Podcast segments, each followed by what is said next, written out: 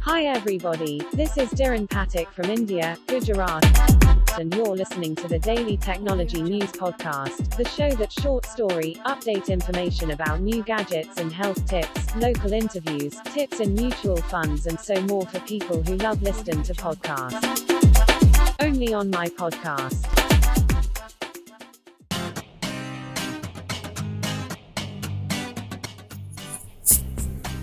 હૃદયમાં પ્રેમની પ્રધાનની સાથે વ્યતા આવી. જીવનના પાલવે બંધાઈને જાણે કજા આવી. અમેરિકાના એટલાન્ટા સિટીમાં પોતાની માલિકીના ડિપાર્ટમેન્ટલ સ્ટોરમાં દિવસભરનું કામ પતાવી ગુજરાતી પિતા પુત્ર ઘર તરફ પાછા ફરી રહ્યા હતા. ત્યારે પુત્ર અનુરાગે પિતા ગિરીશભાઈને પૂછ્યું, ડેડ, ઇન્ડિયા જવા માટેની એ ટિકિટ કન્ફર્મ થઈ ગઈ? ક્યારે જઈશું? હા બેટા, મંડેની ફ્લાઇટ છે. આપણી પાસે ત્રણ દિવસનો સમય છે. આ ત્રણ દિવસમાં બંને એટલો સ્ટોક ખાલી કરી નાખવાનું છે. ઘરમાં પણ બધું સામાન સારી રીતે કવર કરી દેવાનું છે. આ કોરોનાની બલા ક્યારે વિદાય લેશે જાણતું કોઈ નથી. ઇન્ડિયામાં હજુ સુધી આ મહામારીએ પગ ઘસારો કર્યો નથી. અહીં તો કાળો કેર વર્તાઈ રહ્યો છે. માટે વતન ભેગા થઈ જવામાં શાણ પણ છે. આવું બોલતી વખતે ગિરીશભાઈની છાતી ચિરાઈ જતી હતી. છેલ્લા વીસ વર્ષની આખરી મહેનત પછી પિતાએ સ્થાપેલો ધંધો વિકસાવીને ગિરીશભાઈ બિલિયોનર બિઝનેસમેન બન્યા હતા. છેલ્લા ત્રણ વર્ષથી અમેરિકામાં સેટલ થયા હતા. ઇન્ડિયાનો બિઝનેસ બે નાના ભાઈઓ સંભાળતા હતા. આ સ્થિતિએ પૂછ્યા પછી એક સાવ નાનકડા તુચ્છ વાયરસના કારણે જામેલો બિઝનેસ મૂકીને ભાગી છૂટવું પડે કોને ગમે? વિશ્વભરના દેશોમાં સ્થાયી થયેલા ભારતીયોની કંઈક આવી જ હાલત હતી. બધા દુઃખી હતા. એમાં જો કોઈ એક જણ અપવાદ હતો તો એ અનુરાગ હતો. ધંધો મૂકીને જવું પડે એનું એને દુઃખ અવશ્ય હતું. પણ ગિરીશભાઈની જેમ એની છાતી ચિરાઈ રહી ન હતી. ઉલટું એની છાતીની અંદર ક્યાંક રેશમી પીછું ફરી રહ્યું. એ પીછાના ફટકારથી એક નમણી આકૃતિ રચાઈ રહી હતી. એ આકૃતિ પાંચ વર્ષ પહેલાંના મનમાં વસી ગયેલી આકૃતિ નામની એક છોકરીની હતી. ભાવનગર જિલ્લાનું નાનું ગામ ગામમાં મેળીબંધ હવેલી.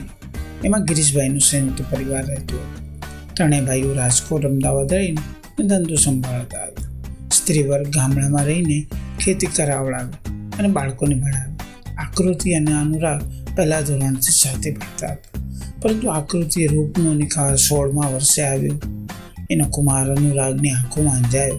બંનેની જ્ઞાતિ એક જ હતી એટલે લગ્ન શક્ય પણ ઉંમર બહુ કાચી હતી. અનુરાગે એક દિવસ આઈના સામે ઊભા રહી અને પોતાના પ્રતિબિંબને કહ્યું, જોજે ઉતાવળ નહીં કરતો, હા. બાજી બગડી જશે.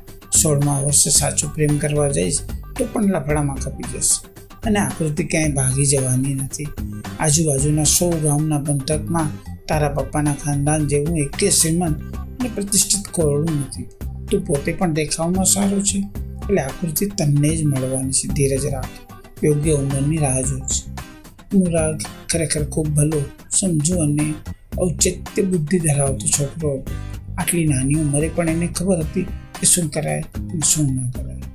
એણે પ્રેમનો પ્રસ્તાવ મૂકવા માટે ઉંમર વિચારી લીધી. બે વર્ષ પછી આકૃતિ અઢાર વર્ષની થઈ ત્યારે એની સાથે વાત કરવી, પહેલાં એનું મન જાણી લેવું, પછી જો હા પાડે તો પોતાના ઘરમાં વાત કરવી. એ પછી મમ્મી, પપ્પા, વિધિવત આકૃતિના ઘરે જઈ અને એનો હાથ માગે જો બધું સારી રીતે પાર ઉતરે તો સગાઈ અને લગ્ન થતામાં પોતે એકવીસ વર્ષનો થઈ ગયા. આવો ફૂલ પ્રૂફ પ્લાન બનાવ્યા પછી અનુરાગ નંચિત બની ગયો. પૂરી લગ્નથી એ ભણવા લાગ્યો. બારમું બોર્ડ પાસ કર્યા પછી એણે બાજુના શહેરમાં આવેલી સારી ગણાતી કોમર્સ કોલેજમાં એડમિશન લીધું. એની અપાર ખુશી વચ્ચે આકૃતિએ પણ એ જ કોલેજમાં એડમિશન લીધું. એમના ગામથી શહેર બહુ દૂર ન હતું. એટલે હોસ્ટેલમાં રહેવાને બદલે બંને જણા અપડાઉન કરવા લાગે આકૃતિ બીજી ગર્લ્સની સાથે સરકારી બસમાં બેસીને આવતી હતી. અનુરાગ પોતાની બાઇક પર ટ્રાવેલ કરતો અનુરાગના દિલમાં પ્રેમના મોજા ઉછાળા મારતા હતા. જો એનું ચાલતું હોત તો એણે કહી દીધું હોત, આકૃતિ, શા માટે બસમાં ટીચાઈને આવજાવ કરે છે? બેસી જાય ને મારી પાછળ બાઇક પર. પણ જ્યાં સુધી કોઈ છોકરી છોકરાના દિલમાં બેસવા તૈયાર નહોતા, ત્યાં સુધી એને બાઇક પર બેસવાનું સી રીતે કહેવાય?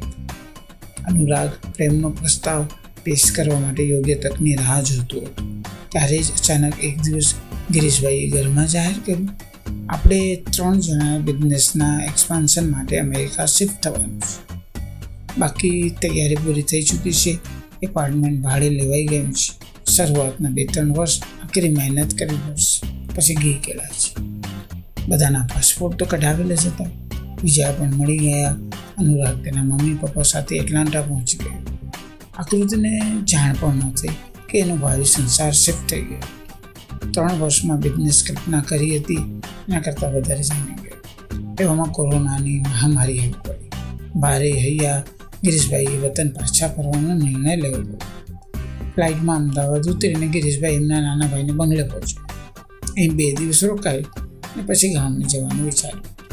આ બે દિવસનું રોકાણ અનુરાગને ખૂબ પસંદ પડ્યું. એનું એક કારણ હતું. એના કાકાની દીકરી વૈશાલી આકૃતિની ખાસ બહેનપણી હતી. એમની પાસેથી આકૃતિ વિશેની લેટેસ્ટ માહિતી મેળવી શકાય તેમ હતી. ભાઈ બહેન એકલા પડ્યા ત્યારે અનુરાગે પૂછ્યું, તારી બેસ્ટ ફ્રેન્ડ આકૃતિ શું કરે છે? વૈશાલી સાંભળીને ચમકી ઉઠી. અને સામો જોયું, તું શા માટે એ વિશે જાણવા માગે છે? તારે શું સંબંધ અરે ભાઈ, એને મારી સાથે કંઈ લેવા દેવા નથી, પણ મારે તો એની સાથે ભવો ભવની પ્રીત છે. હું એને ક્યારેય ન કહી શક્યો કે હવે મારે એને મળીને પ્રપોઝ કરવું છે. અનુરાગની આંખોમાં મીઠી ઘેન છે. સાંભળીને વૈશાલીના ચહેરા પર એક સામટા હજાર ભાવ પલટા આવી ગયા. ભાઈ, એ વિચાર માંડી વાળ છે. આકૃતિ એની સાથે ભણતા એક હેન્ડસમ છોકરાના પ્રેમમાં છે. એ અવારનવાર મને એના વિશે જણાવતી રહે છે. છ એક મહિના પછી તો એના બંનેના મેરેજ થવાના છે. કાશ તારા દિલની વાત તે વહેલા જણાવી દીધી હતી.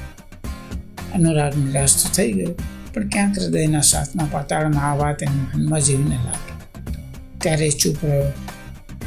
પણ બે દિવસ પછી ગામડે પહોંચ્યા, પછી સુંદર રીતે તૈયાર થઈ અને આકૃતિના ઘરે પહોંચી ગયો. બહારના ઓળામાં આકૃતિના મમ્મી પપ્પા બેઠા એમને પ્રેમથી આવકાર આપ્યો. અનુરાગના દિલમાં સ્નેહનું સમુદ્ર ઉગવતો હતો. આડી ઉડી વાત કર્યા વગર લાગલું પૂછી લીધું, આકૃતિ ક્યાં છે? મારે એને મળવું છે. મજામાં છે? આકૃતિના પપ્પાએ ટૂંકો જવાબ દીધો, આકૃતિ અંદરના ઓરડામાં પથારીમાં સૂતી છે. એ કેવી મજામાં છે એ તું જાતે જોઈ લે. અનુરાગ હૃદયભેર અનુરાગ હોંશભેર અંદર ધસી ગયો. ત્યાં ને શું છે? પથારીમાં બોર સગીના ફૂલોના ઢગલાના સ્થાન પર બળી ગયેલું બાવળનું છૂટું પડ્યું. અનુરાગના મોઢામાંથી ચીસ નીકળી આકૃતિ, આ શું થયું? કેવી રીતે થયું? અનુરાગની પાછળ પાછળ ઓરડામાં આવેલા પપ્પાએ માહિતી આપી. આકૃતિ બસમાં બેસી અને કોલેજમાં ભણવા જતી. એક દિવસ બસમાં આગ લાગી. મારી ફૂલ જેવી દીકરી આગની ઝપટમાં આવી. બીજી છોકરીઓને પણ થોડું ઘણું નુકસાન થયું, પણ આકૃતિની જિંદગી બરબાદ થઈ અને બંને આંખો પડી ચહેરો રાજી ગયો ડૉક્ટરે કહી દીધું કે આનામાં આનાથી વધારે સુધારો થઈ શકે એમ નથી. પોતાની વાત પૂરી કરીને આકૃતિના પિતાએ અનુરાગને પૂછ્યું, બેટા, તું કેમ આવ્યો હતો? અનુરાગે કાચી સેકન્ડનો પણ વિચાર કર્યા વગર કહી દીધું હું તમારી દીકરીનો હાથ માગવા આવ્યો અને મારા ઈરાદામાં લેશ માત્ર ફરક પડવાનો છે હું આકૃતિને પરણીને મારી સાથે અમેરિકા લઈ જઈશ એ સાજી ન થાય તો કાંઈ નહીં પણ મારી સાથે એની જિંદગી સારી તો હશે જ પ્રસ્તાવ સાંભળીને આકૃતિ બેઠી ગઈ ના અનુરાગ હું તને એવું નહીં કરવા તને બીજી સુંદર છોકરી સાથે પરણવાનો અધિકાર છે. આ મારો ઓફર નહીં છે. આકૃતિના માતા પિતાએ પણ અનુરાગની વાત સ્વીકારી. બે કલાકની રકઝક પછી અનુરાગે પછીલો રસ્તો કાઢ્યો. ભલે, તમારી વાત હું સ્વીકારું છું, પણ ભવિષ્યમાં આકૃતિની સારવાર, એની દેખભાળ, કપડાં, લત્તા અને પૌષ્ટિક આહાર આ બધાનો ખર્ચ હું ભોગવીશ અમેરિકાથી દર મહિને ડોલર મોકલાવતો રહીશ.